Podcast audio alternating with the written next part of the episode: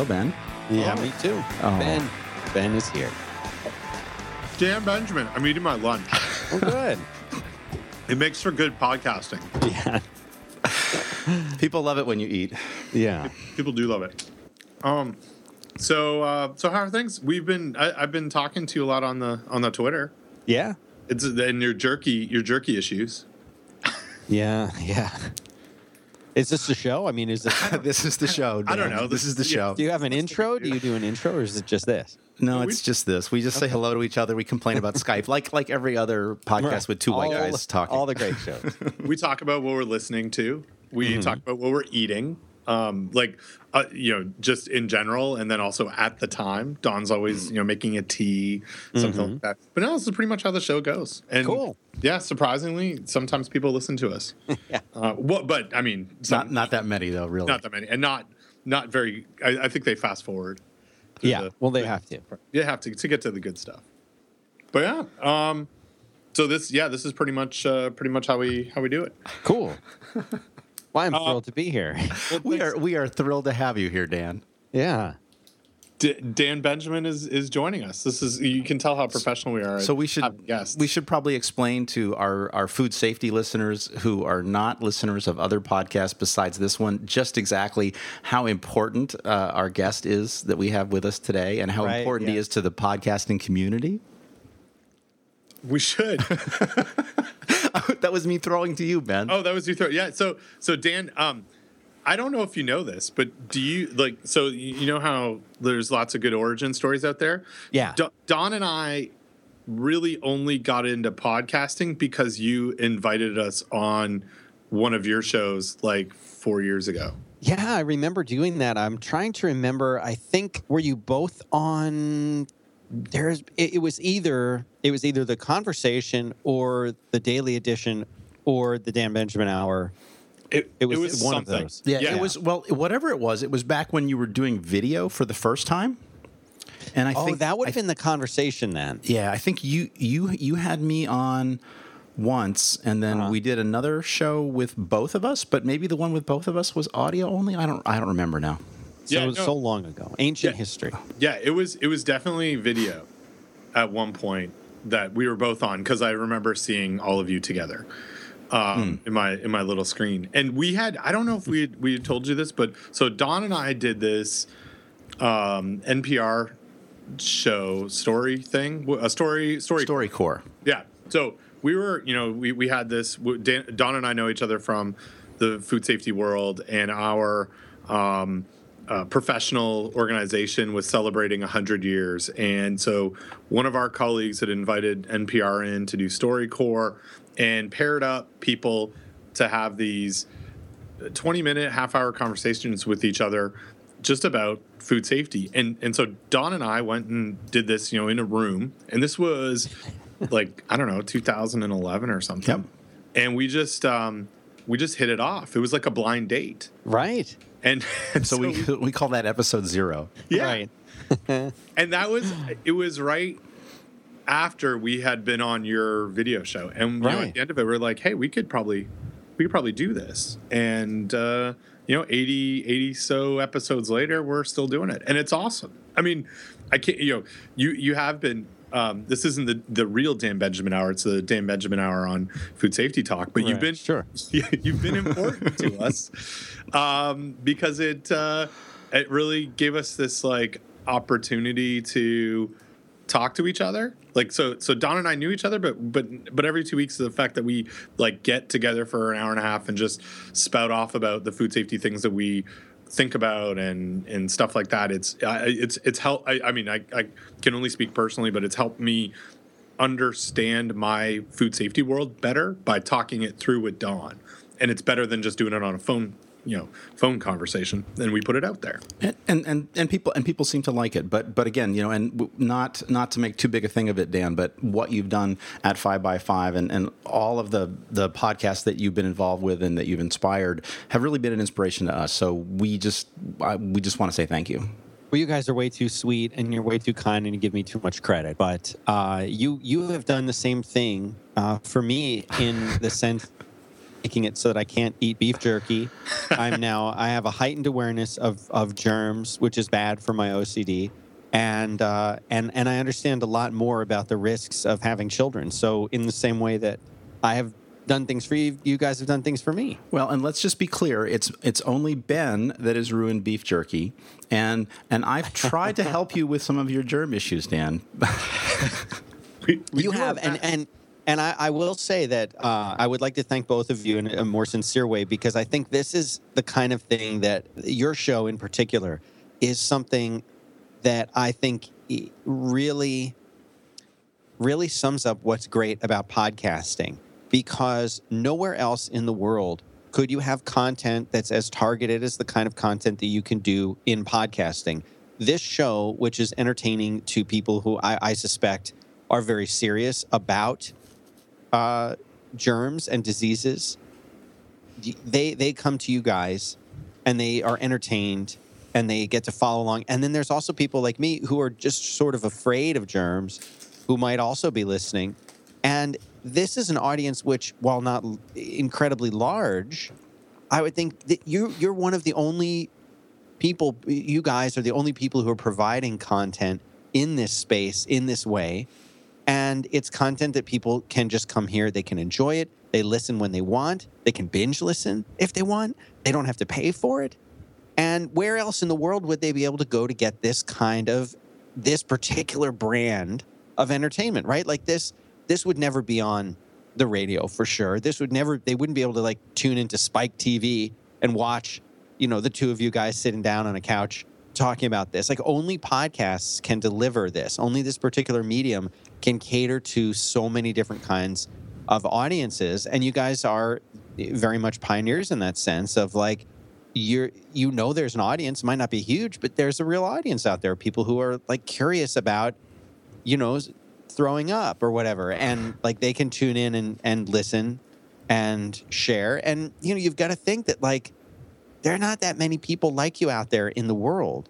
And it is kind of i'm I'm not joking when i say this like it would be kind of difficult to be able to be a part of this community like i remember back in the early days of the web and even the early days of, of what we think of as web development that is writing writing web applications designing websites what we used to call database driven websites and I was like the only person that I knew doing it. I didn't have a community, and maybe that's because I didn't live in San Francisco or I didn't live in New York or wherever the the meccas at the time for making doing web development were. I was in Orlando, Florida, and like I knew one other guy who was a designer, and and and he was like pure graphic design. Like he would do stuff in Photoshop, and that was it. And like there there wasn't a community for me to be a part of because of where I lived and because of the technology. And I, I think a lot of your listeners are probably like, you know, maybe they know one or two people at work, but they might be the only person doing the kind of stuff that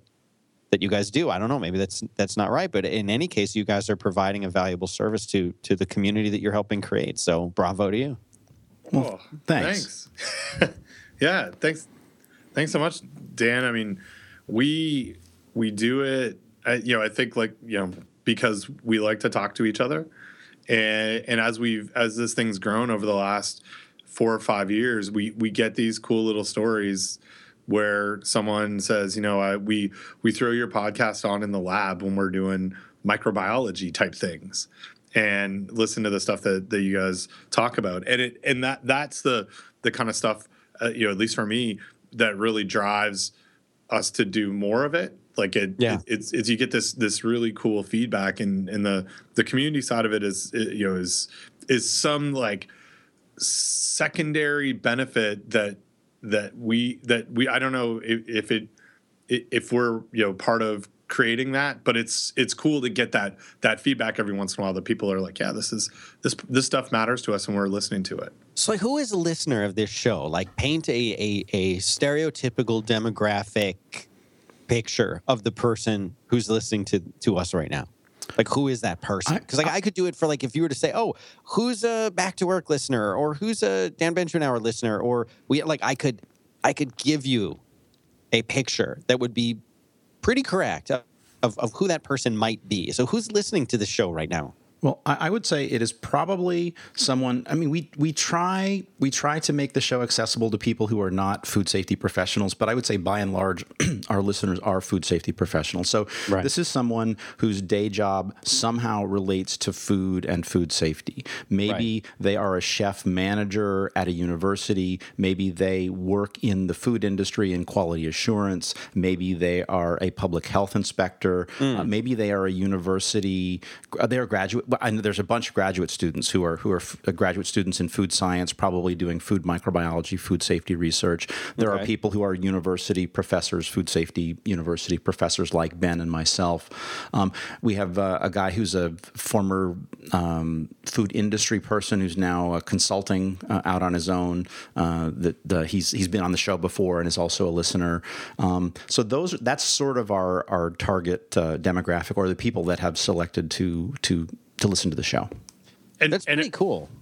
Yeah, and every once in a while, someone else kind of stumbles upon us. Like it's not someone from our our world. Like all you know, all the all the folks that that Don talked about are are largely the the people that in our day to day work as we go out and um, interact with the food industry or or other educators in face to face type settings mm-hmm. um, that that we we see. But every once in a while, we'll get this like person who sends us a, a, you know a comment of you know I, I, just was interested in food safety from a consumer standpoint. You guys have really um, answered some of my questions or right. or highlighted things that I didn't even know I I, I should think about. But see, I, I think that's really cool though because like you do have this very interesting kind of community of listeners that is it, it, it really is just like that what other show would all of those people come together to listen to? So how do you challenge how do you challenge your listeners? What are you giving them each week that that they can't get anywhere else? Beef jerky talk? Yeah. Yeah do they know the story of how you how you guys well I, i'm crediting both of you. Now i've ben, ben and i have never can i call you ben? Uh, you can. You yeah you ben and i have never met that's in right. person. But Don, Don and I have hung out many times, usually for barbecue. Many, many, many, many times. Both, many both, t- both of many times. Both yes. times, and uh, we have we have Don's phone number here. he's he's a um, food safety expert to the podcasting stars. Yes. Yeah, so like whenever the- we have a question, we will we will text him and usually it's about my uh, sales director, Hattie, uh, will have bought food and will have neglected to eat the food for a period of days and will have usually, sometimes she leaves it out. Other times she will say that it's in her refrigerator. And we usually will, will text Don and say, she will do it or sometimes if if she's about to eat the food and I feel like it's unsafe and she said, "Well, I'm going to eat it anyway." I'll say, "Well, then I'll text Don." and uh, and so we text him. I would say once every couple of weeks. Can and we have the, a little a little can can is this safe to eat? Can she still eat this? Conversation. And, and what you, it, what you what you don't know, Dan, is yeah. usually I will capture those those text bubbles and I will I will text them to Ben. So he is really he is aware yeah. at least of some of these conversations. I like now, I like them. Well, years ago, Ben uh, and I were talking, and he told me not to eat beef jerky the way I was doing it anymore. And since then, we haven't had a lot of contact for obvious reasons. Right, because I've ruined. I'm the the jerky police. Yeah, the, the, jerky jer- police. so I don't know which we should talk about first, but there's another issue that I have for follow up, which is that both of my kids had a stomach virus. One of them got it from his school and brought it home and then gave it to my daughter. But neither my wife and I have come down with it yet, knock on wood. So I want to talk to you about this because I have lots of questions about how these things are spread, uh, about aer- aerosolized particles. I have so many questions, and I don't know how you want to handle it. It's your show, but you tell me what how I can help. Well, yeah. So we should we should definitely. So Ben and I have talked about this before. Actually, we're going to link in show notes. We're going to link to an episode, um, Food Safety Talk 37, called "Inoculating the Plane," uh, where Ben talks about a, an, an incident where he and his uh, son were sitting at the back of the plane, and and his son was sick, and so Right. the the solution to that was as soon as they landed to basically take Ben and his kid all the way through the entire plane, uh, spewing particles um, uh, to inoculate the plane. Um, and also, there's also a great story that that I've told before on the podcast that I'll tell again, um, which is when so my kids are grown, but when my kids were young, we went uh, and visited my grandparents who have since passed away. And at the time, so we were there. It was it was myself, my kids, uh, my ex, my parents, and um, my mom's parents. And our kids got sick with some sort of a stomach flu. Flu, and again, it was coming out in both ends, right, like puke and and vomit. Um, Everyone else was fine. I was fine. My ex was fine. My parents were fine. And of course, my my my ex and I were the ones handling the primary containment of of, of the germ particles, and maybe my mm-hmm. mom was helping a little bit. My grandparents were nowhere near you know any of that, right? But we were all in the same house, and then within a day or two.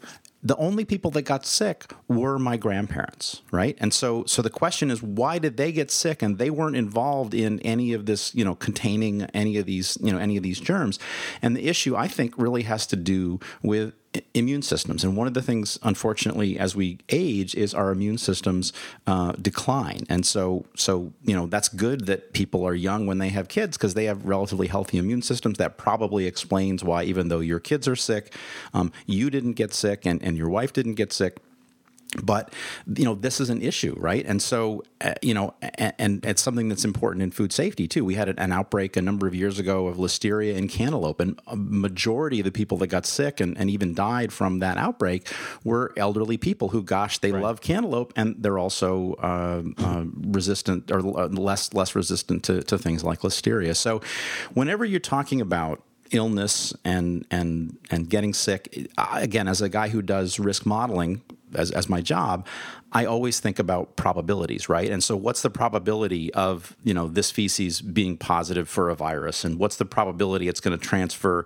to my hands? And what's the probability with hand washing i'm going to get it off my hands? And what's the probability that it's going to spread to the air? And then what's the probability it's going to land on your hands? And then what's the probability you're going to touch your hands to the mouth your mouth? And then what's the state of your immune system? And that affects the probability of illness. And so really it's all it's all probabilities. And so you never have anything that's completely risky or completely safe but you but there are things that you can do all the way along. And whether whether it's a recipe for cooking beef jerky or how you handle your vomiting kid um, you know to a certain extent it's out of your control. And to a certain extent it's like it's not it's not like it's not a bright line between safe and unsafe. It's more like well i'm going to do this thing to try to reduce the risk by this amount and then this other thing to reduce the risk. And again eventually um, you reach a situation where you can say yes it's relatively safe. So that's that's kind of my take on on kids and and, and diarrhea Okay, so let me. Okay, I'm sorry. Please. Uh, No, no, no. And the on- the only thing that I'd, I'd add to to what Don said is that probability,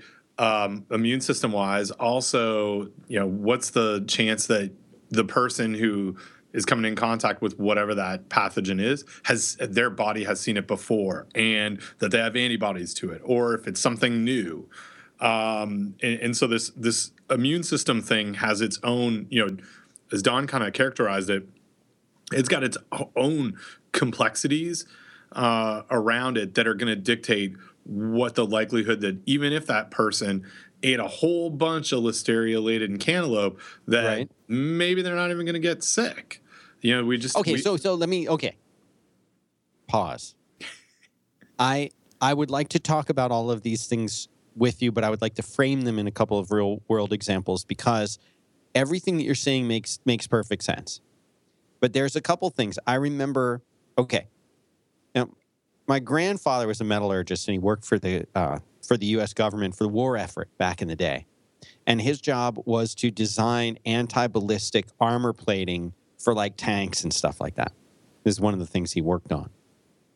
So his goal was to make armor plating that would go on something. And he used to talk about these things like eh, there are all, of course all, all kinds of fancy terminology for it, metallurgy and things like that, ballistic stuff.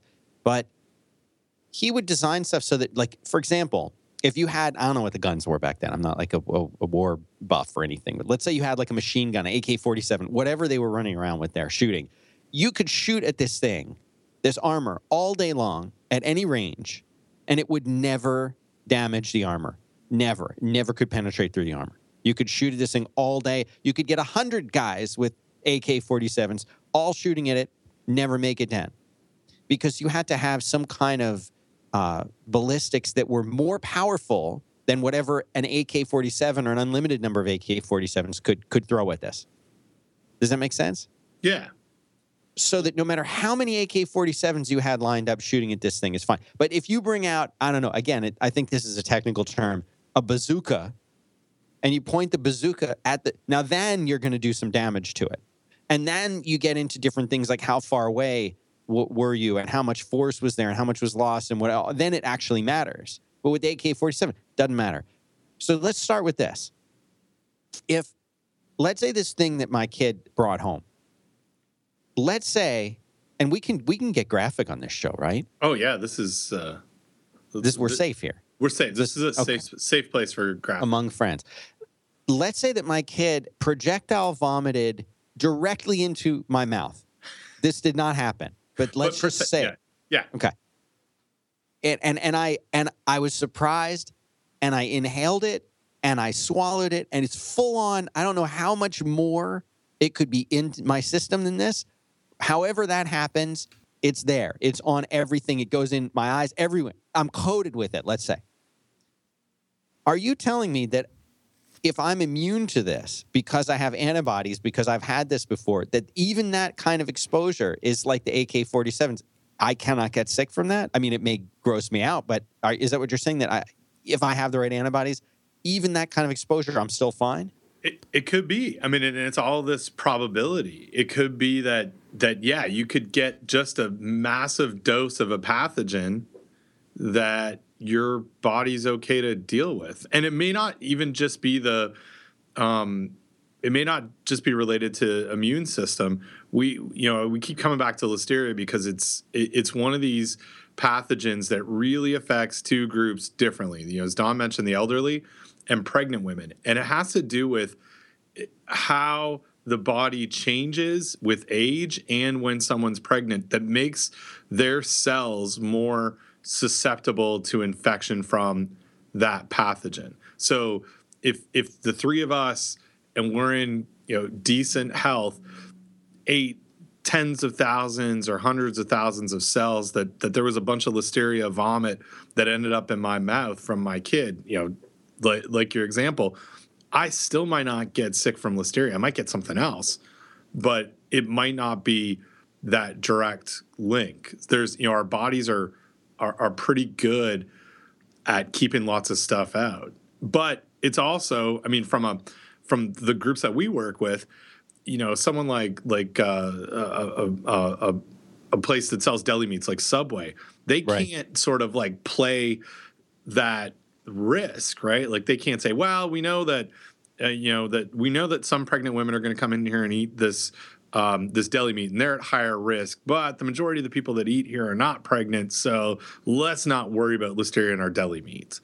Um, and so, yeah, these these things. There's all these. It's it's all these calculations, and this is you know what one of the things that that I enjoy talking with Don about because it, it's given me a much greater appreciation of this. None of this stuff when it comes to biology of pathogens is black and white. It's all about reducing risk Right. and, and changing Right. those probability calculations. So so yeah, you could I mean, that's that's fascinating to me. It's also my understanding is like the cold and influenza and things like that are constantly evolving. That's why we need a different flu shot every year. Uh, we can't just have one. But if you're, my understanding, tell me if I'm wrong, please, is that if if let's say that you're unfortunate enough to you you, you get the flu, and I, I don't know which one it is. Doesn't doesn't matter. You get this one kind from this one year. If somehow you're re-exposed to that same flu next year, if that one's still kicking around somehow and it hasn't changed at all, it's the very same one. Your body knows how to fight that, and in theory, you wouldn't you wouldn't get sick, right? But In- i- is it is it because these things are always changing? Like, how is it possible that my seven year old son got some kind of uh, stomach illness from school that I- have immunity to. How could I have gotten this thing already? Like, it, these things stick around like that? Are they that long? Because every year we need a new flu uh, vaccination if we're doing that. You know, wh- how come? How could I be immune to this thing that I doubt I ever really had before? Well, here's the thing. So Im- i- immunity is complicated, and I would also say that that Ben and I are are not experts on the immune system, but we probably both had a class in immunology or a class that had a, a lecture on immunology. So with that Right. with that as a disclaimer, let me let me talk a little bit. So so flu shots are an interesting one because, like you said, the flu virus does mutate every year, and the you can't we can't make uh, uh, a flu shot that it has you know that, that has all the different possible viruses, and so the people that make the, the flu vaccine, they they make a bet a best guess as to what they think are going to be the strains that are going to be relevant. They they they make those, and then then that's what we get immunized against. And of course, those have different severities, and, and they may be right, they may be wrong. So they, they again they try to hedge their bets and, and come up with the right ones. Um, that said, there are other organisms that don't mutate as fast as the flu virus, and so once you get an immunity to it, you you are um, you are then uh, resistant to that essentially for life. Now, again, I'm not an expert on on the immune system, but that that that may also fail over time, right? As you get older, remember the story about my my elderly grandparents. They probably at one point, if they were younger, their immune system would have responded and, and would have ramped up and, and taken care of that. So, again, I mean, so the, the the the two things that I like to say about about food safety are, you know, it it, it depends. And it's complicated, right? And so, and and and those and those both apply in this situation. Okay. All right. Uh, So I have in front of me, uh, because I was, you know, I was preparing for this show, despite the way that it seems, and I have in front of me uh, a copy of um, the Infection Control and Prevention Standard Precautions document. It's available. Uh, it comes out through the through the CDC and, and things like that. That breaks down things like you know hand hygiene and standard precautions and tran- transmission based precautions and things like that that, that kind of walks you through all of these different things. And like I remember when people in restaurants who were preparing food all of a sudden started to wear these uh, these gloves that they would they put these on these little sort of uh, ill-fitting plastic see-through gloves that they started to put on and they would go and, and like you'd feel really good about this you know but then they wouldn't follow the proper procedures. So here they are. Let's let's use i'm not going to say it's it's subway but let's just say it's it's a sandwich shop. Because i don't remember if i don't think it was a subway. It was just a place where they're going and you know they're like they got the, the meat there. And they're getting your your cold cuts and they're putting them on your thing and they put the you know mayo. You want any mayo? Yeah. You want any mustard? Yeah the french's. Okay. So they make the sandwich for you. They wrap it up, and then they walk over and they start ringing up the register, still wearing the gloves. Now they should have taken like the gloves off, things like that. And you think there's so much trust involved when it comes to having human beings prepare food for you, and eh, that of course mistakes will be made, and things will happen. And I told, I think I told you guys on a show once that I had gone to a taco restaurant here in Austin where tacos are everywhere. I'd gone to a taco restaurant and they they prepared the food and both me and my friend who who were there, both of us got sick after that.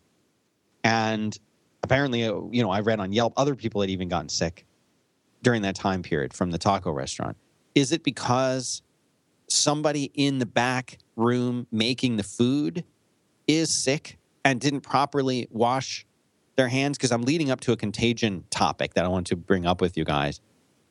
Is that the issue, It- or is it something in the food that had nothing to do with the handling of the food at the level of preparation in the kitchen? In other words, should I be blaming the restaurant, or should I be blaming blaming the restaurant's food supplier or somewhere down the chain?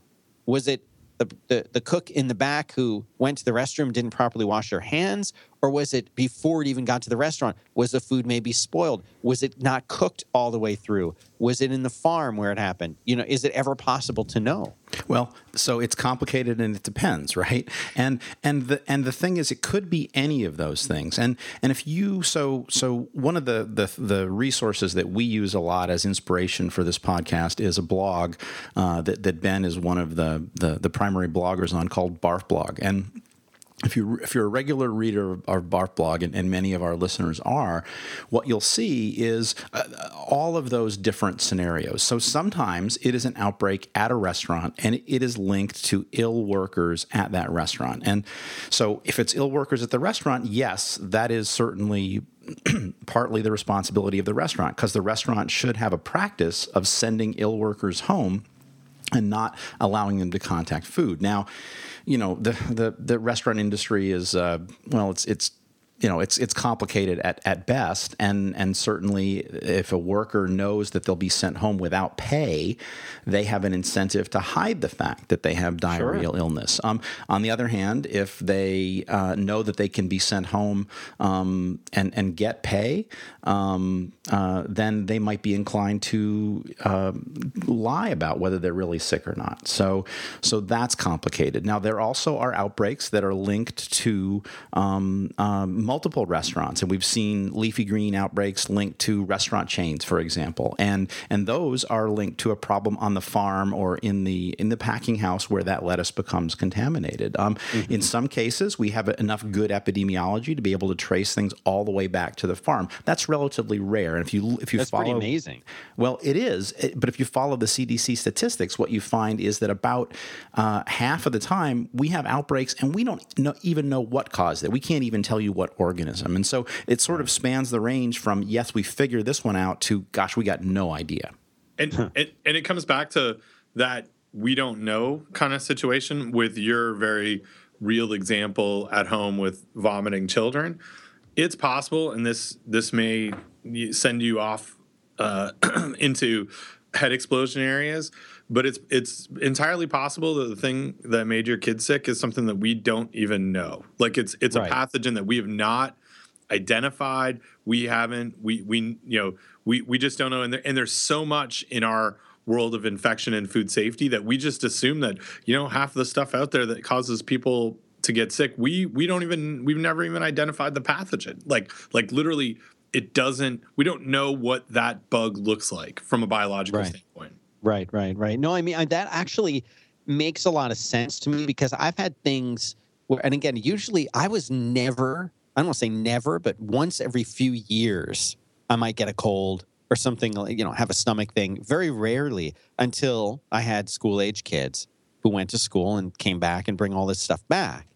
And it's always kind of interesting as far as when do I get sick? When will my wife get sick? And when will you know the, the one of the two siblings also gets sick it there it, it doesn't seem to make sense why some things will all get other things only the one person gets when and you know we've we've really unless it's me that's sick and I get it first, you know, it's almost impossible to prevent the contact that goes on in right. our house. Like I can absolutely and have quarantine myself and be like, okay, I'm sick. I'm going to be in this bedroom here. I have, you know, uh, I have a laptop in there if I need to communicate with the outside world. Just don't, no one go in there until I'm, I'm a lot better, you know. And reducing exposure has worked. It has, it has made it so that no one else gets it. But when one of the little ones gets it, like it's, I'm not going to not touch my kid. You know right, what I mean? Right. Like they, they want to hug goodnight. Like I'm not going to, well, can't, can't hug your son sorry that my three year old daughter wanted a, a hug. I, nope, I won't do that. So we try to, you know, wash hands and things like that. So let me get to this. Let me get to this scenario that, happened. That's very real. Uh, my my son had a normal day. Everything was fine. He mentioned offhand. He mentioned someone threw up in the lunchroom today. So right away, I'm my natural instinct is to withdraw him from the school permanently right. And uh, and and you know begin homeschooling. But, sure. Perfectly normal response. Yeah. Yeah i think you know but this is the kind of thing i read about it and i found that other people uh, haven't done that, it, that well, might... it's and it's too late probably because he's been exposed. True. You're right. That's true too. But uh, I, I, not everyone would immediately remove and withdraw their no. kid from from school and begin homeschooling. So i said maybe that was a little bit of an overreaction. Let's keep him in the school and see what he can do. You know, if, if it happens again, maybe then we do we go to that. That'll be our next course of action. But leaving him in the school, so he, I didn't think anything of it but I made a little mental note. So then a couple days later, everything was fine. He goes to bed. A couple hours after he goes to bed, he wakes up and he says, I'm nauseous. And I said, okay. So, you know, you go and hang out with him. Now, meanwhile, my little one, she's she's four, had a cold. And she had uh, already by this point given me the cold. And I wasn't sure if he was saying his throat was hurting or if he was nauseous or if he was combining the two because I don't know about you guys, but I found that that seven year olds are not the best at clear, straightforward symptom identification and description. Do you? I don't I, feel good is Right, a right. lot of the time the most I'll say. I, I, I usually um, with my children because I'm also heightened around this uh, area. I say things like, "Are you going to puke now?" and, and they say sometimes I think so, and then I manage that, and then other times Uh-huh. they say, "No, no, I'm not going to puke right now." Uh-huh. so I've found that that works. yeah. I'm going to use that. I am so going to use that. Well, he he was saying, you know, I think my throat is hurting. I said, "Oh, do you think you have the same thing that that me and your sister have?" And he's like, "I don't know." I said, "Well, I'll tell you what. Stand by the sink here in the bathroom just for a minute and I'll go get you know, we have these uh like little you know, homeopathic stuff works even better on my kids because there's this massive placebo effect. So I said, okay, I'll go and get some one of these things. I don't even know what it, what it was. Maybe the one that helps you sleep, maybe the pain one. I don't know. I said, I'll go get you this. So I'm on my way to go get them that, and I hear him start throwing up into the sink. Oh, so you needed the "Are you going to puke right now?" That's I would have that would have saved me. Yeah. so I, I run back in and he's you know he's throwing up into the sink and it it it's I don't know what your your terms are for the different kinds of the puke, but it was what I would call it seemed to be fully I mean it's again scientific terms that I don't know if your audience is going to be familiar with ma- fully masticated and m- mostly digested eh, like an oatmeal but he hadn't eaten oatmeal. It was whatever food i guess there's a stage and again i looked this up before the show there's a stage where all digested food looks like oatmeal and that's where this was. So this is coming back up filling the sink with it multiple times. Now i'm a guy and my theory is if it fits down the drain it's fine. You know we have Right, these right. if if it if you can turn the water on and it just eventually will go down the drain good. We don't need to do anything. We're done here. But my wife comes in and and she looks at this and she's like why did you have him do this over the sink? And i said i didn't ha- have him do it. I just had him stand by the sink as a failsafe better than the carpet right? She's like Right. yeah it was better than the carpet. So the when he when he was uh, throwing up i was n- an arm's length away kind of comforting him you know my hand on his back kind of helping him deal with it co- a mor- moral support more than anything else for him. And the whole time that i'm there i'm thinking you know don's talked to me about aerosolized particles there was this article i read that said that if you're exposed not so much to the sick person you can mitigate that but you're exposed to the vomit. I was exposed to the vomit. I was totally exposed to it. And i'm thinking you know just in the other room i've got these masks that i got for uh, if i ever get sick with the flu i'm going to wear it in the house so i don't get them sick. And i could just get one of them but it's too late. I've already inhaled this because if i can smell the vomit which i could i've inhaled the vomit i've already inhaled it it's inside it's part of me now so i just hung out and uh, and then my wife comes in and notices all the vomit is in there, and she's like, "Well, we can't leave it there." I'm like, "Yeah, go right down the drain." She's like, "You can't do that." I said, "Why not? It'll go down. It's gone once you out of sight, out of mind." And she's like, "No, it. We have to." So she goes and gets a big bowl and a spoon, like a ladle, right? And she begins late. This is okay for your show, right? I can, oh, this is, I'm totally grossed out, but this is just fine. Yes. she ladles our seven year old son's vomit into the bowl and then transferred that into the toilet. Now, I was not grossed out. I have a very good resistance to this kind of thing now. I don't know if it's because I, I have young kids still. There's almost nothing now that could gross me out. I'm fine with it. I'm more considered like if I was going to undertake that task, I would have put the mask on. I would put protective goggling. I would use, I have uh, the latex gloves. I keep those, you know, a box of those handy. I would have done it like this. Uh, you know, what you guys would call, uh, what, what would you call this? Airborne precautions, a droplet precaution. I don't know. Yeah, full full PPE. Yeah, full PPE is what we were talking about. I would have donned, or you know, Doff is taking off, right? I would have donned the whole suit. I would have done this whole thing. She just did it like that. I'm like, well, obviously she's going to get sick now.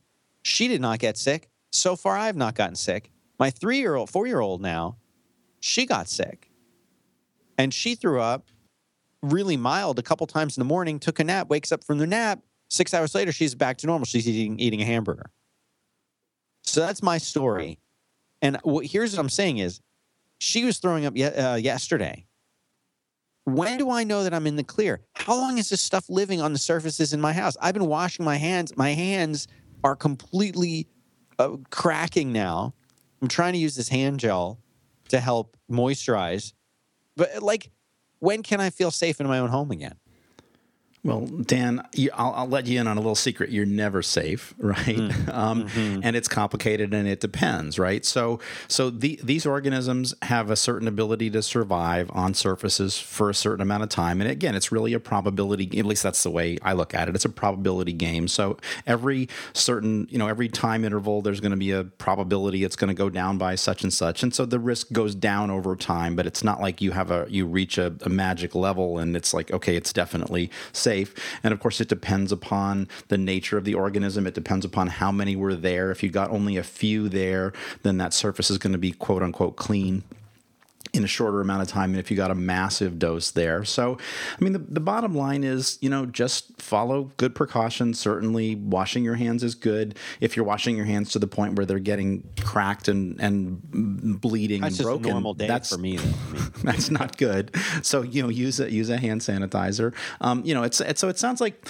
you know, and at some point you just have to say, well, you know, it's just going to be what it's going to be. I'm going to do my very best. But at the end of the day, it's like, I can't, you know, you can't live in a full, you know, full body suit, um, and you're just going to have to trust that you're probably okay. It's it's really good news that neither you nor your wife got sick on that initial exposure, and that's probably a good thing. It's a good thing that your daughter um, got over it so so you know in such a rapid way. And again, every every each person is different, but then your susceptibility with age gets different. There's some diseases that if a kid gets it, it'll be super mild, and then if an adult gets it, it'll be really really bad. So it mm. sounds like you came through it okay. Um, and and and yeah, and and whether it was the right thing to do to scoop that stuff out and put it down the toilet, or whether you run it down the, the sink. I mean, again, I'm with you. If if it went, if it would go down the sink, put it down the sink, and let's minimize moving it around. Right. But let's move that stuff around. I, I figured you'd just move at that. That's what how I would handle it.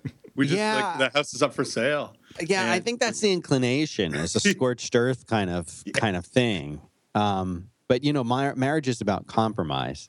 Right, right, right. So well, we we stay. And here's here's one one other thing to to throw at at you. You know, we Don and I look at a lot of the foodborne illness pathogens, and if this is something that um, if if it was something like norovirus, um, yeah, maybe maybe you all get it, maybe you don't, but it could be something like rotavirus which is a um, a virus that affects large you know kids largely, and we've we've all probably had it um, and have have some immunity to it. And so each of these, you know, not to go too much on Don's depend depends, um, but each of these viruses, it, it, it really depends on that is going to dictate what the probability is that, that you guys are going to get sick. But it, it certainly sounds like you you're managing it the best you can.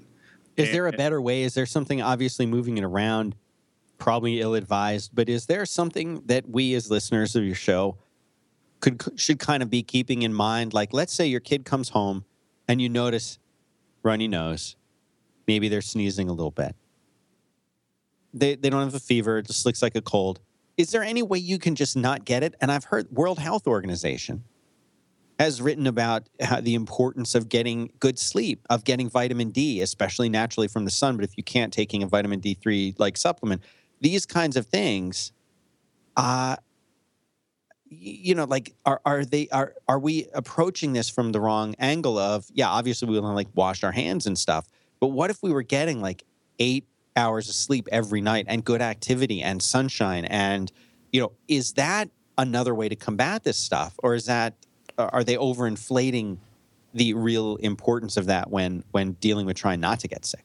Well, I think the short answer, Dan, is we don't really know, right? Like we know that yes, if you are one of the things that can compromise your immune system is lack of sleep. Another thing that mm-hmm. can compromise your immune system is a poor diet, right? Mm-hmm. Um, another thing that can can can make your immune system, um, you know, get overwhelmed is getting exposed to germs. So you know, another thing is not getting exposed to enough germs, and so, you know, it's wait a minute, what are you talking about? Well, you you need you need if if you have never been exposed to a particular germ, then your immune system is going to be what they call naive, right? And so if and if you are if you if you've never seen that particular microorganism, um, you're going to get sick from it. And this is again the thing about like if kids are exposed to a, a particular organism, they're going to have mild illness, and adults if they get exposed to it, if they never were exposed as a kid, they're going to have severe illness. So.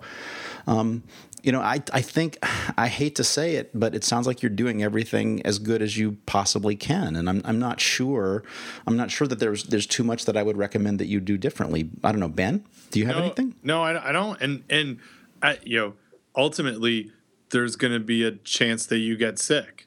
I mean, and, and I, I think this is where a lot of our stuff delineates. You know, Don and I are, are often thinking about how do we keep pathogens out of the food supply and so these management practices are about keeping exposure you know keeping people from from contaminating. And if it is contaminated we do stuff about it.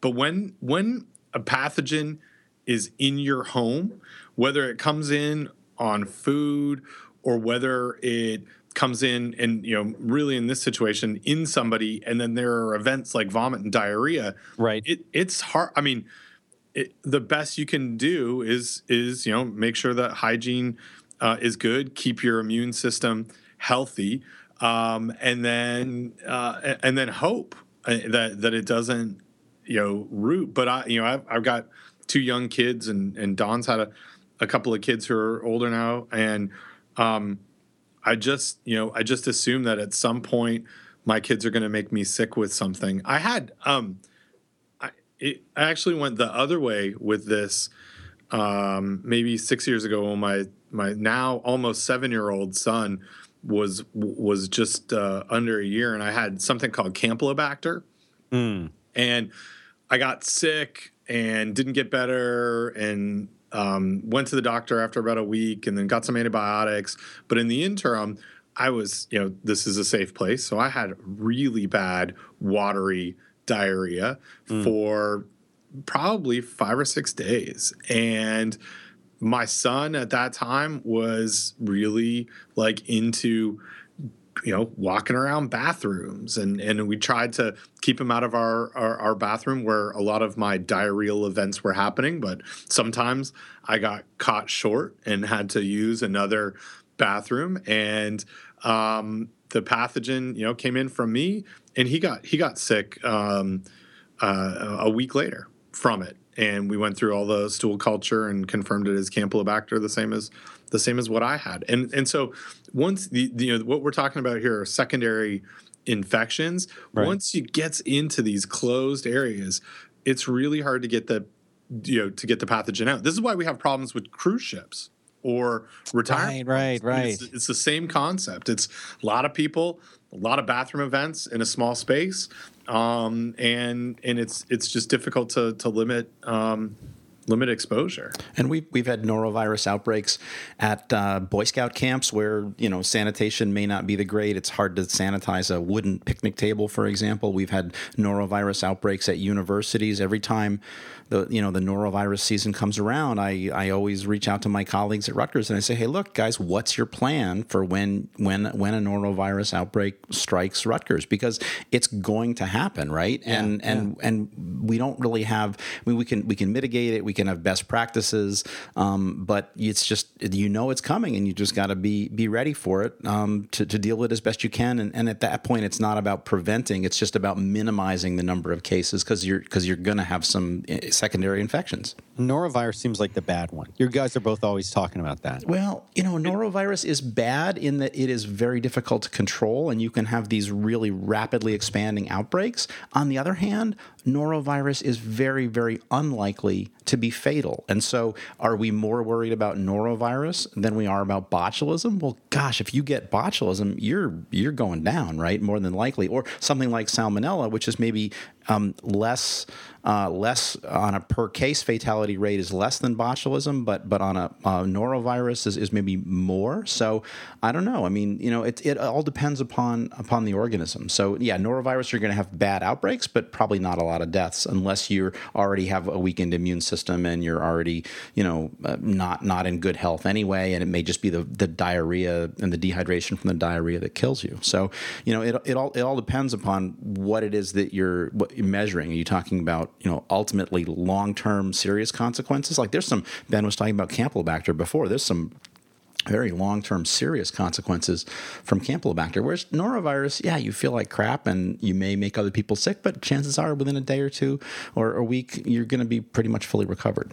And and for for us, Dan, we you know when we work with restaurants or anybody in the in the food industry on these things, they you know, an outbreak to them is an outbreak when it comes to uh, publicity. But a norovirus right. outbreak versus a salmonella outbreak, a norovirus outbreak, it's really hard for a business or for a lawyer or for a victim to sort of say, you know what, I know that my uh, client got sick from norovirus that was linked to something that you did. It really could be that someone brought it into that um, you know had a vomit event in, in, in the seating area, and there's no not a lot that that restaurant could do. Mm. Um, but when it comes to salmonella or when it comes to some of these other pathogens, it's very often linked direct you know directly to either some food that came in or something that um, that that happened. And so there's a lot of norovirus. And in fact, actually, just over the weekend there was. I think it was 80 people got sick at a Chipotle in California and that suspected norovirus.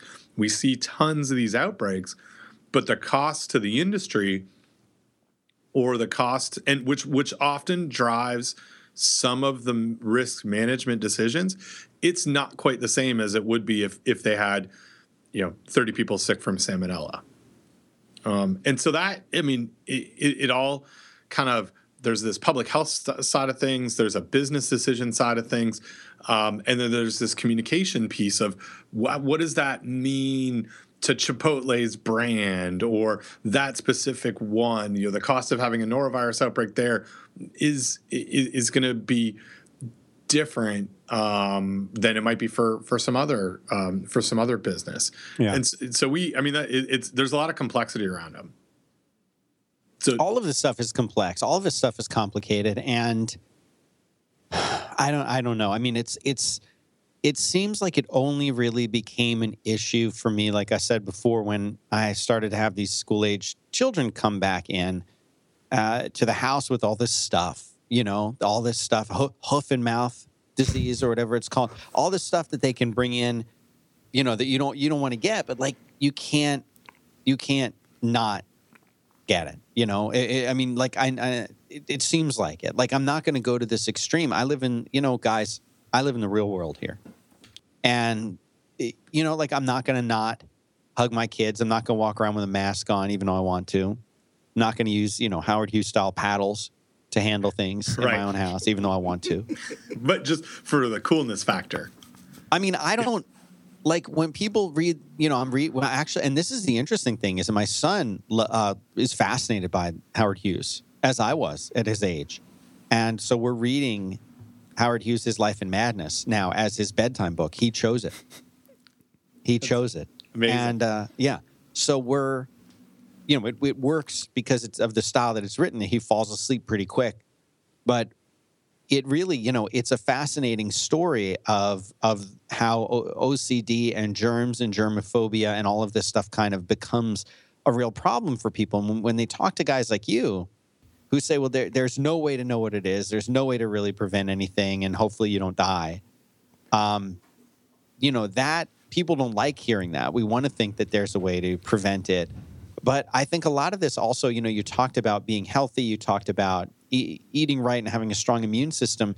It, I've also read articles that have talked about how we as a modern society, we as a modern, uh, you know, gr- group of people living in this world that's overly clean, that we're not doing our own immune systems any favor. That there's something to be said for being exposed to the natural world, being exposed to dirt and climbing in trees and eating eating things that aren't perfectly uh, prepared and cooked and sanitized. And I wanted to hear what you guys thought about that whole. Uh, I don't know if it's a movement per se, but that that whole argument. Yeah, so I, will take I'll take the first crack, and I guess the the, the first I, I do want to talk about though um, this idea that you know that that uh, well, not not so much OCD because I'm not an expert on it, but um, right. this this whole idea of that you that you know my message is that it's complicated and that's not a reassuring message, and and I, and I agree, and I always try to be sensitive to people who I think might you know have have those concerns about germs. And i think that the key message there is risk reduction right? So yes there, there is no absolute guarantee of safety just like there's no absolute guarantee of safety when you drive a car. But guess what? When you go into a car you put on a seat a seatbelt. When you when you buy a car many people will buy a modern car with airbags. You yes. make sure your kids fasten their seatbelt when they're in the car. You minimize distractions. You you don't text and drive right? So there's there's all these things that we can do. You, you know, you drive you safely. you have a license where you mm. where you have some sort of you know training or certification that you're able to operate that automobile. Right, yep. and and and so it's about it's about risk reduction, right? So it's about it's about not, there's no guarantee of safety, but there are best practices, and so let's let's talk about best practices now. In terms of the the idea that exposure to germs, and I think that there is scientific evidence that says exposure to germs definitely can can help us, right? Uh, uh, it stimulates the immune system. The problem is we we definitely don't want to go back to a world where um, most kids didn't live to adulthood because right. of illnesses, right? right. And and, right. and you see people that are concerned about uh, vaccinations and not vaccinating their kids, and look at what that's doing to public health, right? We're having measles outbreaks that we never used to have before because of this uh, herd immunity, which basically says if you get enough people in the herd, enough people in in the population to be um, um, immune to the to this particular illness, then we will control it. And so, yeah, eh, but you know, th- so it's a complicated world that we live in, and people are making choices, and sometimes they're making good choices, sometimes they're they're making bad choices, but. Uh, you know, and, and the, the short answer is we just really don't know. We, yeah, certainly we would love for people to be exposed to, to germs so they don't get sick later. Well, the way mm-hmm. that the modern way we do that is with vaccinations. Um, so you know it's you know it, it's it's it's complicated. I hate to keep coming back to that, but it's it's complicated. Well, we should. Oh, I'm sorry. Go ahead. No, I was I was just going to say that I have like this one of my favorite papers because you know in acad- academia where we have these things. Yeah, one of the things. Yeah, papers and business favorites. papers. Yeah, we got ba- we got we got documents. We got the the Johnson file. Um, um, but there's there's this thing that this research study that was done in Ontario back in Canada where where I'm from back uh, almost 20 years ago actually it was probably done 20 years ago it was published 19 years ago that looked at E. coli infections in dairy farm families mm-hmm. and and it goes to this concept of what you know what what you brought up Dan this this idea of the hygiene hypothesis that um, farming families are are less likely to um, be susceptible to certain types of pathogens. Why is that?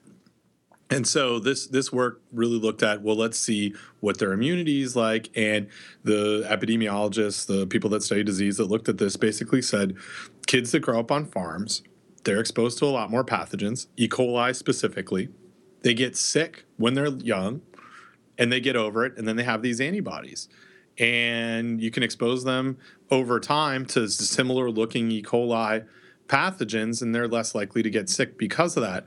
But as you know, as, as kind of Don alluded to, the cost of that is maybe it's, and this is just total you know guessing maybe it's one in a hundred thousand or maybe it's one in ten thousand or maybe it's one in a million kids that when they're exposed to this pathogen when they're really young they just don't make it you know that they do get really sick and they die but the rest of, the group around them can um, you know survive uh, uh, this this exposure. And where we're kind of at in the food safety world is we we want to reduce that likelihood that that any of the food that's going out there contains that pathogen to that one in ten thousand or one in hundred thousand, whatever. Right. Kids to tend to um, die, but there's there's it's all trade offs. It's all like we could have exposure to different things if, but we would have more young illnesses, and and so we're we're constantly in, in a flux of trying to figure out make decisions on trade offs.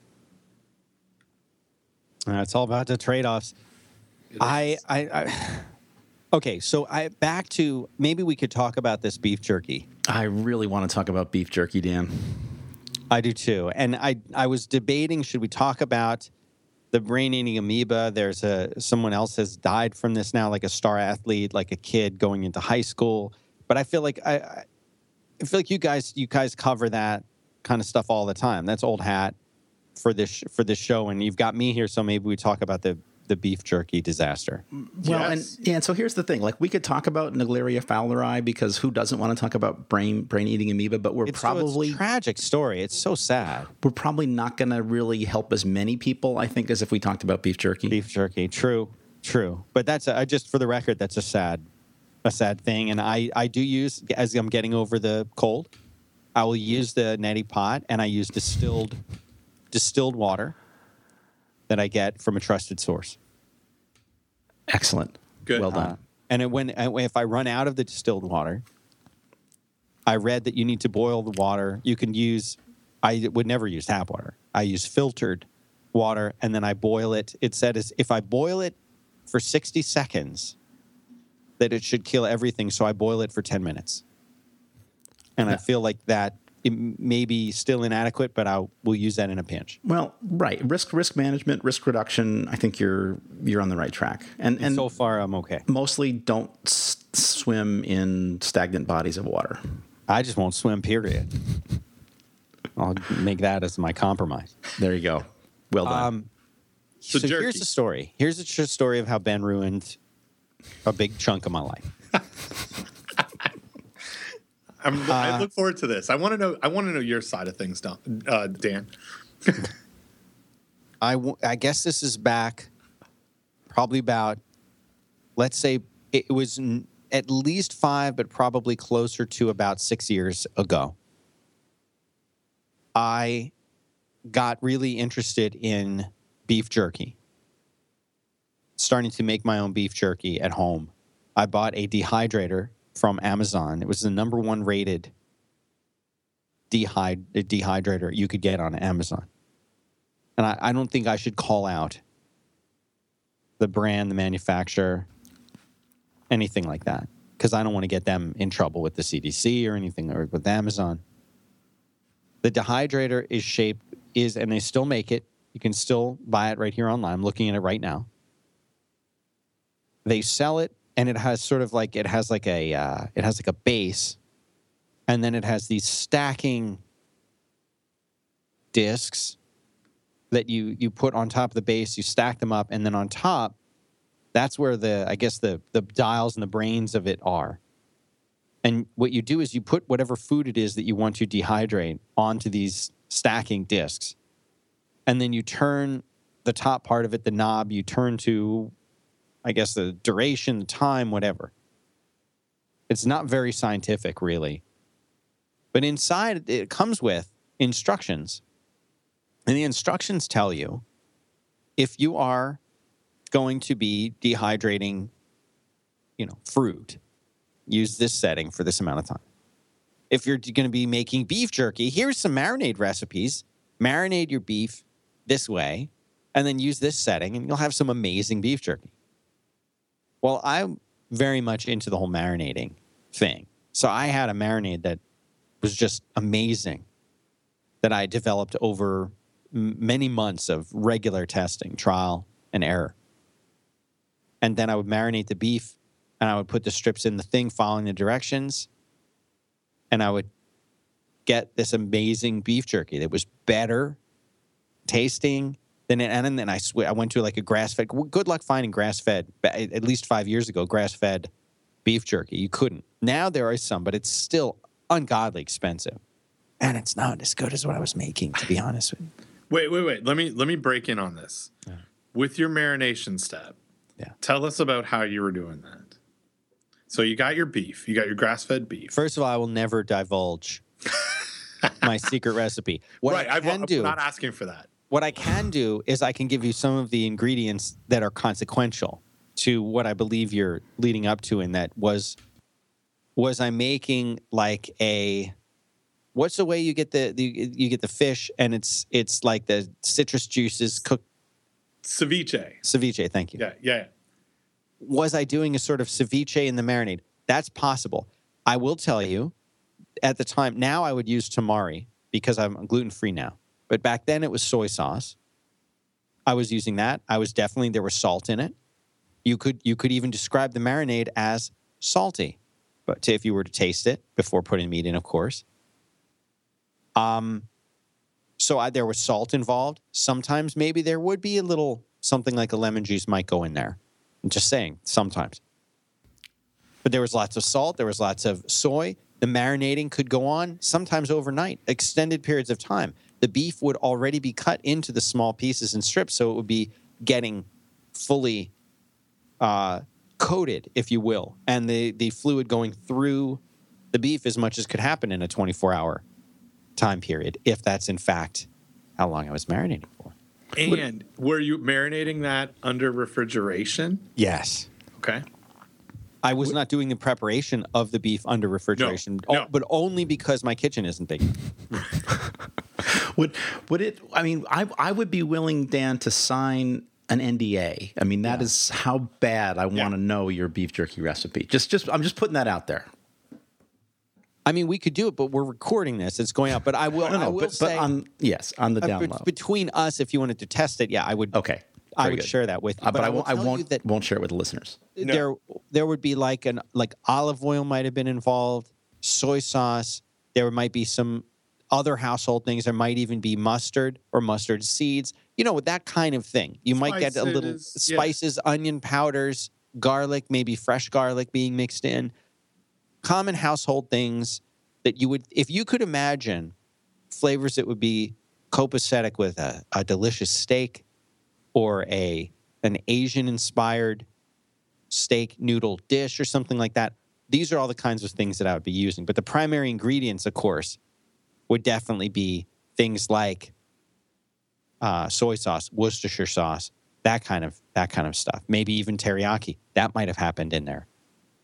But anyway, I would do this. I would marinate it. Then I would take this out. I would lay the strips on, and I would I would run it in there, and it would be running, running, running, running, running. Sometimes for a long, long time to get it to where I would want it to be. Take it out. You eat that.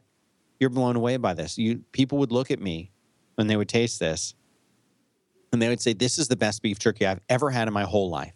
And I would say, "Tell me about it." Of course, this is the best. I'm telling you, it's the best. I ate it. My wife ate it. Friends and family would gather around the dehydrator in anticipation to just get a, a little bite of it if I was willing to share it with them. My child was fed the beef jerky in the most, uh, you know, eh, most vulnerable person in the world. My own child ate it. We never got sick. Maybe we got lucky. We never got sick. Never had any problems at all. Then Ben comes into the picture. Ben finds out about this and says, "You're you're literally trying to kill everyone." And I said, "What are you talking about?" He said, "This is the most barbaric practice I've ever heard." He says, "I can't believe you're doing this. I can't believe you're feeding this to people you care about, let alone enemies. And you need to stop doing this immediately. This is it's unsafe. The beef is not getting cooked. In fact, you're s- spreading around whatever germs will be in the beef. You're cross contaminating everything else that you're dehydrating. So if one piece of beef had it and another piece didn't, you're making sure that all the beef had it. You're spreading that around. And I said, What are you talking about? It's a dehydrator. It has beef instructions in it. Ben said, I don't care what it says. You're at risk to do this. I said, What am I supposed to do? What am I supposed to do? He said, Well, that beef needs to be heated to 160 degrees in order to and we got into i remember ben we got into a lot of conversation about it's the outside of the beef. So if you have a steak how can i eat a steak rare? How can i eat a steak medium rare? Whatever. He was careful to explain to me this as long as the parts that came in contact with the world have been heated and and and you know seared in other words to then the inside of the steak can be however you want it to be he says unless you're getting that terrible injected beef. I said no no injected beef. This is not like that but i can eat my steaks. Medium rare he says that's how i want it. That's how i eat it. Rare, I said- even. yeah rare. and he and he said well and then i said well what about what about uh, hamburgers? He's whoa ho, ho, ho, ho. different story 160 degrees. I said what are you talking about? He says when i order my hamburgers in a restaurant i don't say medium i don't say rare i don't say well done i say could you please heat it to 160 degrees and then i sit back in my chair i interlace my fingers behind my head kick my feet up and i give them that look and i know that they're going to temp it back there 160 degrees I don't care if it's pink. I don't care if it's gray. I don't care if it's plaid. That thing needs to come back 160 degrees or I won't eat it. And I said, okay. He said I could cook the beef jerky. I could cook, pre cook the beef jerky to 100, get it to 160 degrees. I said, this sounds nuts.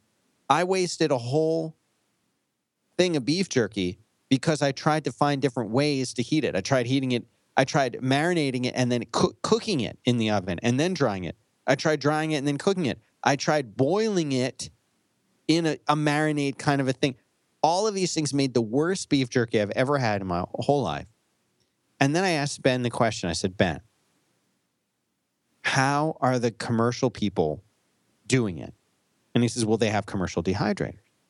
I said, well, how is that different from the dehydrator I, that I have? He says, I don't know, but it's not what you have you're not doing it right. Because at no point are you doing whatever the thing is that you need to be doing to make this beef jerky in a safe way.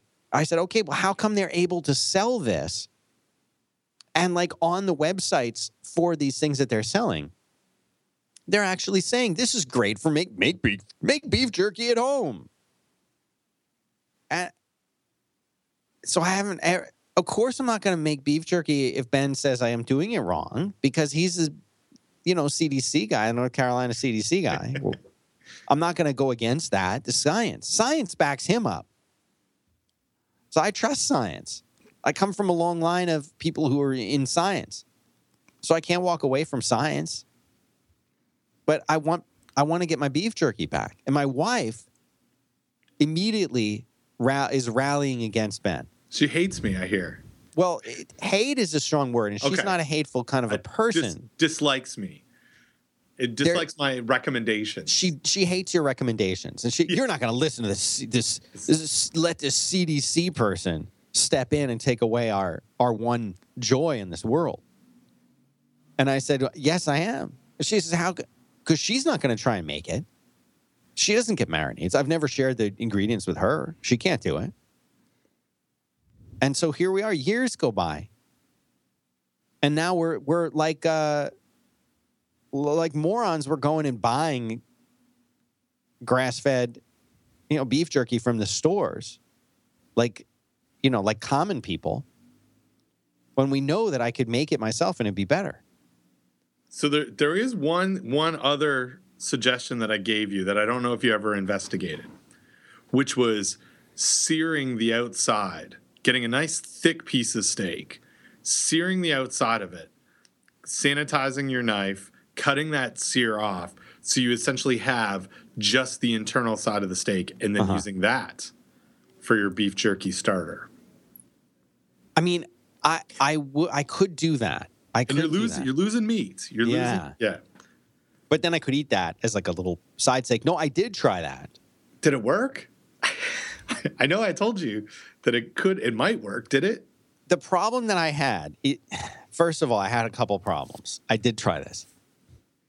I got, you know, it's hard to get because what they give you, if you go to like, we don't have like a, a full on like butcher.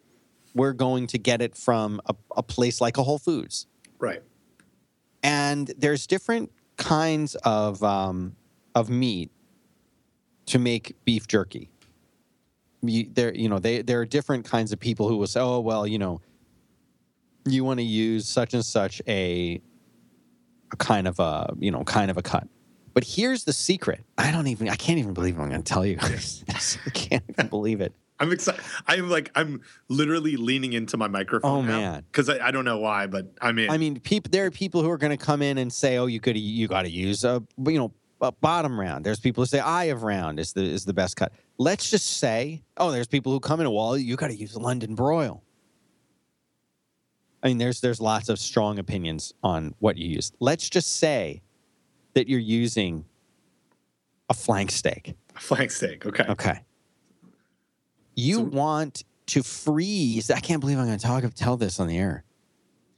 You want to freeze the steak so that when you take it out, you can. That's how you get it into the the pe- the pieces at the right size. You can't cut it at room temperature. You got to cut it while it's still frozen. So, coo- searing the outside of it and then putting it in for a few hours to freeze it it doesn't it just doesn't work that well it doesn't work into that like that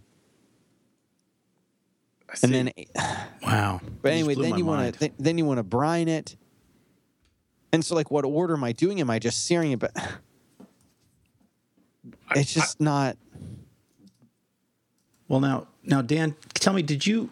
I think you said you tried this. Did you try cooking it to 160 um, before you put it into the dehydrator? doesn't, doesn't work Doesn't work. It's not. No, the it's quality's not good. it's not good and then you tried to heat it afterwards too, and that was also not good. No. not good i mean you get It's, it, it's more. It's a tougher. You get more. It you know it dries out more. I mean, it's Yeah, it's more like a leather. If your goal is to make something that's leather, like really impossible to eat, and just you sort of just want to suck on it or something, yeah, that that works fine. The flavor is still there, but it takes away everything that's good because you know you want you for a good beef jerky, you want to have something that's a you want to be sort of a little bit chewy, but not really chewy. You want to get you know it, more tender than chewy, if anything. You don't want to struggle with it. You don't want gristle. You don't want to be fighting it. You don't want to have your teeth hurt. I'm 42. and you don't want it to crack. No.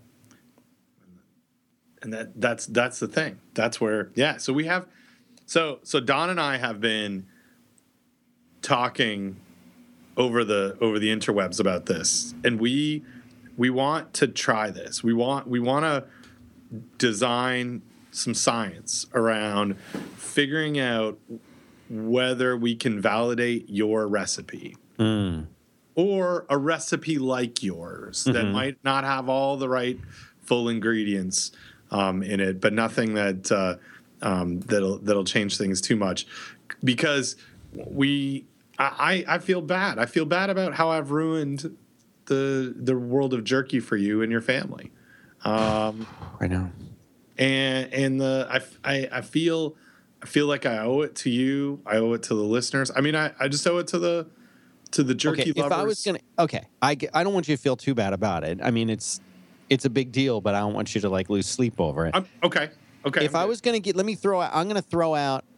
I so before the show, I prepared what I would say a, a very basic, basic beef jerky recipe that I will could throw out there that will give you about, let's say, 20 to 25 strips. So you're gonna get you're gonna get about two pounds of uh, of beef. Whether you want to go with a flank steak, whether you want to go with eye of round, whether you want to go with a, you know, whatever it is you want to go with. I want to go with what you want to go with. I mean, do a flank, do a flank steak. Yeah, that's that sounded weird, but that's No. exactly what we want to. I want to know. I want. Okay, get two pounds of that. Get a quarter cup of soy sauce or tamari if you are uh, if you're gluten sensitive. Uh, you go with like a tablespoon of Worcestershire sauce, and and here's where you get to mix things up. You can do some pepper, you can do some uh, onion powder. You want to mix in garlic powder? You could do that. You want to put in a few. You want it to get like a little spicy. You could put in some uh, like hot peppers. You know, little the little different kinds of pe- uh, the, the the bigger peppers. I don't know what you call those. You know the kind of the red peppers. Yeah, no, yeah. And then uh, you can put some of that in. You want to put in at this point. You feel a little fancy. You want to do a little teriyaki sauce. Yeah, like I'm not going to tell you what you can and can't do. You know, I've seen people who put mustard seeds in there. I've seen people put mustard, straight up mustard, and even ketchup in there just a little bit. I've seen all kinds of stuff go in there just to mix it up a little bit. You want to, you want to, oh, oh, you like Korean food? Great, put a little ginger in there. you know, that's a secret. You throw a little ginger in there, not candied ginger. Just, just yeah, just some some ginger, just some shred it in there. Yeah. The more fresh your ingredient, you want to you want to get really fancy. You can put uh, you can put like fresh garlic, really really diced, finely diced up in there. That'll be really nice if you like that. Uh, you've got to have liquid smoke, okay? And do not you'll be tempted. Oh, I like really smoky taste. Don't put in more than a teaspoon. Trust me on this. A teaspoon is all you need. I like the hickory, but there are other kinds of smoke that you can liquid smoke that you can test. There's a mesquite. I've had a mes- I've had Yes. a, a very nice mesquite. Yes, there are people who would commend you for that. I like the hickory. Doesn't matter. Um, and then you want to put in now. You can put in salt. There's something called a curing salt. Have you heard of curing salt? I, I have heard of yes, I, I'm aware of curing salt. I believe It- it is. It, now, are we talking a, a pink salt? Yeah, that's the pink. That's that's the pink. Yeah. You Got can people will use this to cure a meat. I had always it my understanding is curing salt is a combination of table salt and sodium nitrate. Nitrite. And that the sodium nitrite is supposed to inhibit the growth of bacteria and keep you from getting botulism. I don't know if that's true. I don't think it's anyway. I'll let you guys work through that Okay, okay. my understanding was that the brine, this this marinade with all the salt in it, you can go way more salt than that. But with the combination of the salt and the soy sauce, I always thought it was destroying whatever bacteria w- or, or stuff was in there. I thought this was getting rid of it. So that once you did that to it, because I've eaten steak tartare in a restaurant, I was fine. So I thought this is way more than that. This is way more than that. So it can't. It, you got to be all right. Well, But and and, and Apparently not. those well, and those those things help, Dan, but they're but they're not a, a like a, a rock solid guarantee. And again, you can eat steak tartare, and most of the time you'll be fine. But the problem is is that you need there is a it's a probability game, right? And and uh, and the, and that the key and even even doing beef jerky correctly is still a probability game. But what we're looking for in the in the parlance of of food microbiology is we're looking for what we call a six log reduction. So that's six logarithms of reduction of the concentration of bacteria. So that's six orders of magnitude. So that's a 99.9999. That's six nines reduction in the concentration of pathogenic bacteria. And there are validated recipes out there. And the, the key, I think, to all of this is during the first part of the dehydration process is you have to do the first part of the process under wet heat conditions right? Mm. Because if you do if you dry it too fast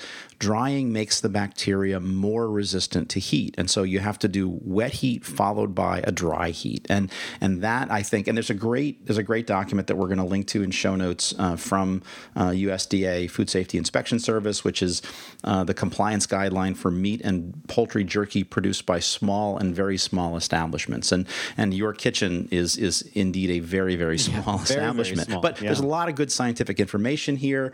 Um, a, a lot of it actually written by uh, harrison and harrison who are a couple of our, our colleagues at the university of georgia, georgia that we know very well so I, i'm confident dan that we have enough science here to uh, to to be able to engineer a safe jerky recipe for you with with a dehydrator that I could get in my in my home. Well, Yeah. yes, and that's that's that's so so the, the the thing about this this uh, USDA document is it's designed for as commercial establishments. It's not designed for home dehydrators. But I think with the possibility that we might have to buy one of these di- dehydrators. We might have to drill some holes into the side. We might Oh my have to build a oh, wet bulb thermometer and insert the wet bulb thermometer into the modified dehydrator.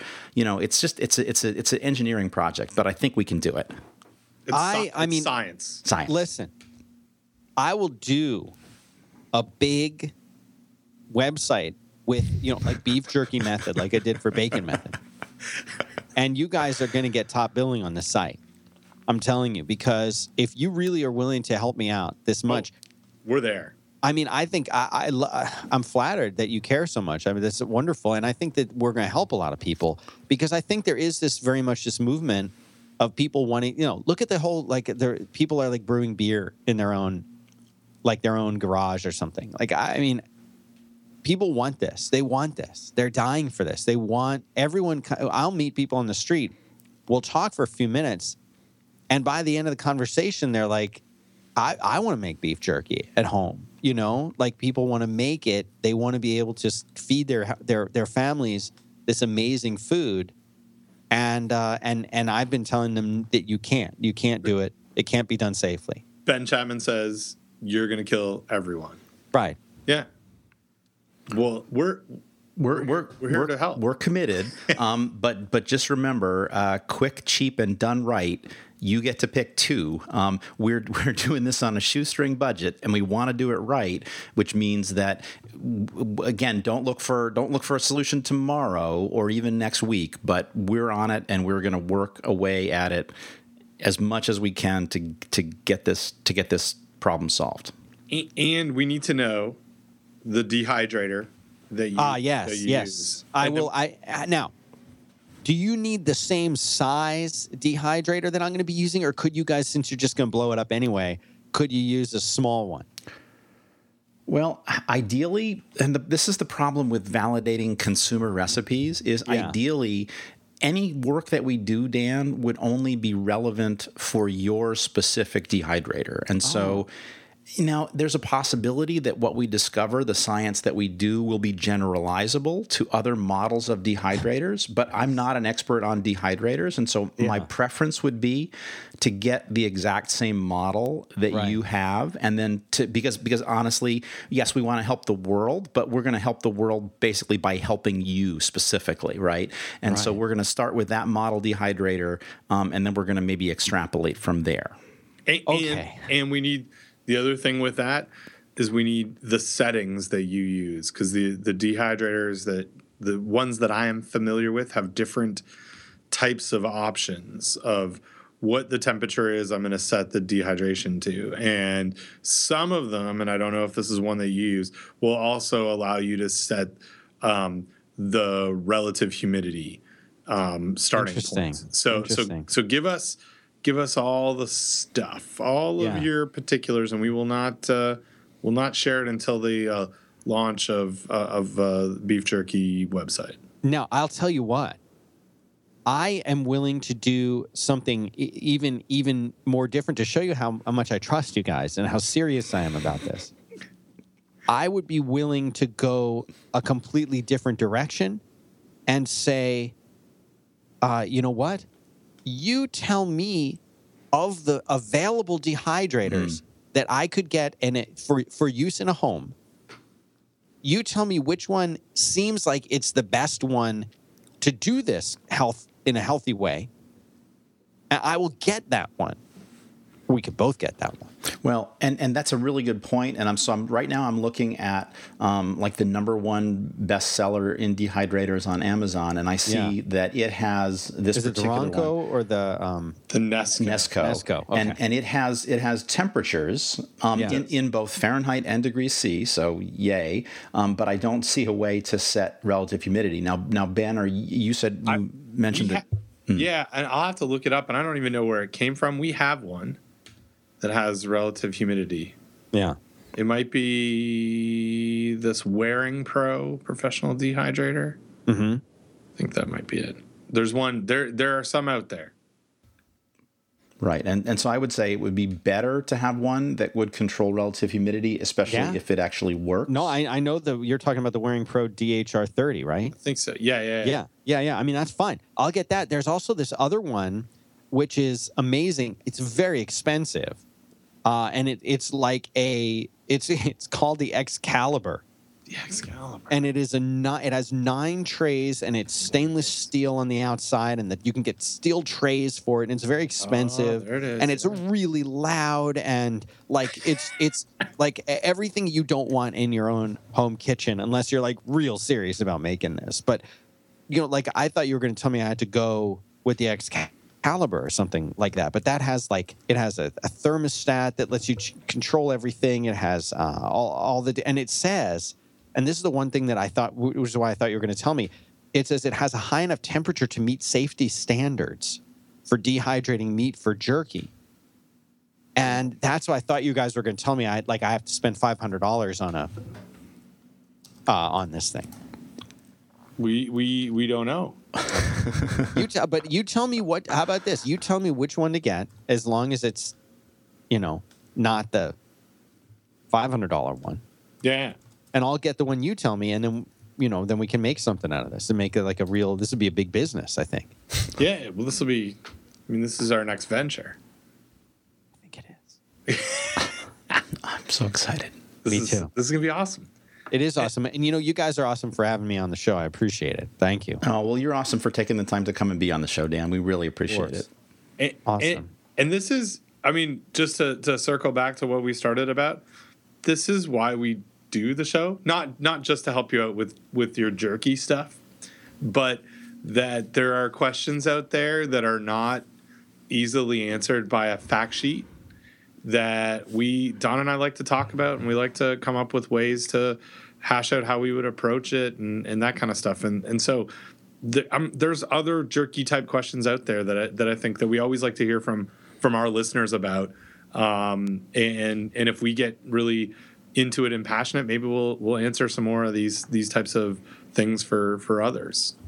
Well, cool. Well, I want you know, and we'll put this out. And I think in in if if you and I are able to sort of mend the the damage that was was done here, I you think- know, I think the healing's begun. yeah, Really, yeah. I've I we I think we're just virtually hugging it out right now. yeah, we are. Feels That's- awesome. I know it does. You're you're a lot you're a lot warmer than I thought. Yeah, I, I run about ninety eight point four. But not yeah yeah. I, I- that's what I'm. That's what my thermostat's uh, telling me. Well, I'm gonna go. I'm actually gonna eat some lunch. I was gonna have sushi, but now I'm not. I'll get something, whatever it is, cooked to 160 degrees. Really hot. Get something Yeah. hot. Yeah. Yeah. Well, thanks Well, for thanks for coming on, Dan. Thanks We so thanks so much, Dan. We Thank really you, guys. appreciate it.